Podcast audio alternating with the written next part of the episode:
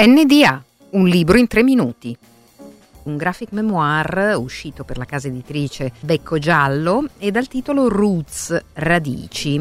Di fatto è una eh, storia dell'emigrazione italiana di ieri e di oggi a partire da una vicenda personale che però diventa inevitabilmente universale. Ne parliamo appunto con la sua autrice Bruna Martini. Buongiorno. Buongiorno, buongiorno a tutti. Ho eh, scoperto un paio d'anni fa eh, imbattendomi nel testamento del mio trisnonno, eh, di avere un parente di cui non avevo mai sentito parlare, il primogenito appunto del mio trisnonno, ehm, chiamato Gracco Cornelio Rondalli, quindi anche un nome importante da sì. dimenticare, sì. con grande gravitas romana. E mi sono domandata come era mai possibile che si fosse persa la memoria di questo personaggio all'interno della mia famiglia, quindi ho cominciato una serie di ricerche e ho scoperto di avere molto in comune con questo questo Avo perché appunto come lui anch'io ho lasciato l'Italia relativamente giovane, mi sono spostata da altre parti, ho abbracciato altre culture, quindi ho dovuto attraversare quel processo di integrazione, di adattamento che caratterizza tutti i migranti.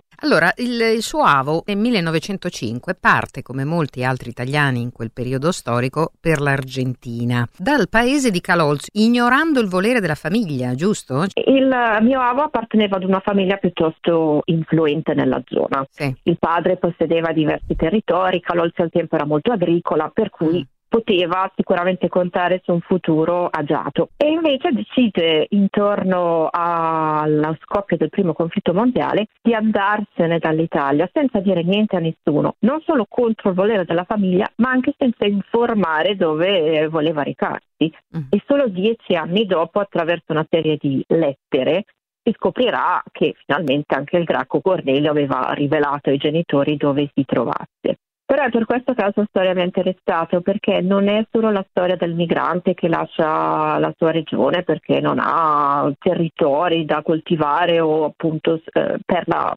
povertà o i conflitti interni. Nel suo caso ci sono tutta un'altra serie di ragioni più personali che ho cercato di esplorare attraverso le mie ricerche durate due o tre anni tra uffici catastali, eh, genealogici, anagrafici, musei, archivi e ho scoperto diverse ragioni che tutte insieme permettono un po' di ricostruire la vita di Gracco e di ricucire insieme i frammenti della sua memoria. Sì, le mie rivelazioni sono diverse, ho scoperto che si era sposato in segreto. Uh-huh con una donna del, del, posto, sicuramente di classe sociale diversa e questo aveva risvegliato mm. insomma, i dissidi, i contrasti con il padre.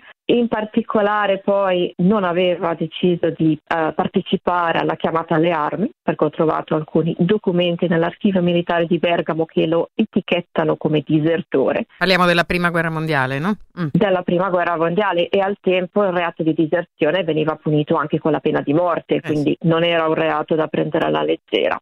E in più ho trovato tutta una serie di cimeli tra appunto le proprietà di Gracco che mostrano come fosse di um, fede socialista. Uh-huh. E al tempo, con il governo liberale, con i conflitti interni, gli scioperi dei contadini e operai, essere socialista non era sicuramente visto di buon, di buon occhio. Uh-huh.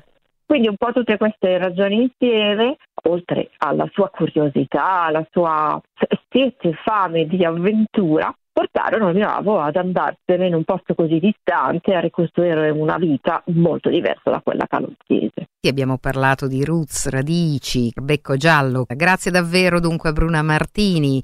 Un saluto, buon lavoro. Grazie mille a voi. A presto, Buona sentirci. A presto. Grazie altrettanto.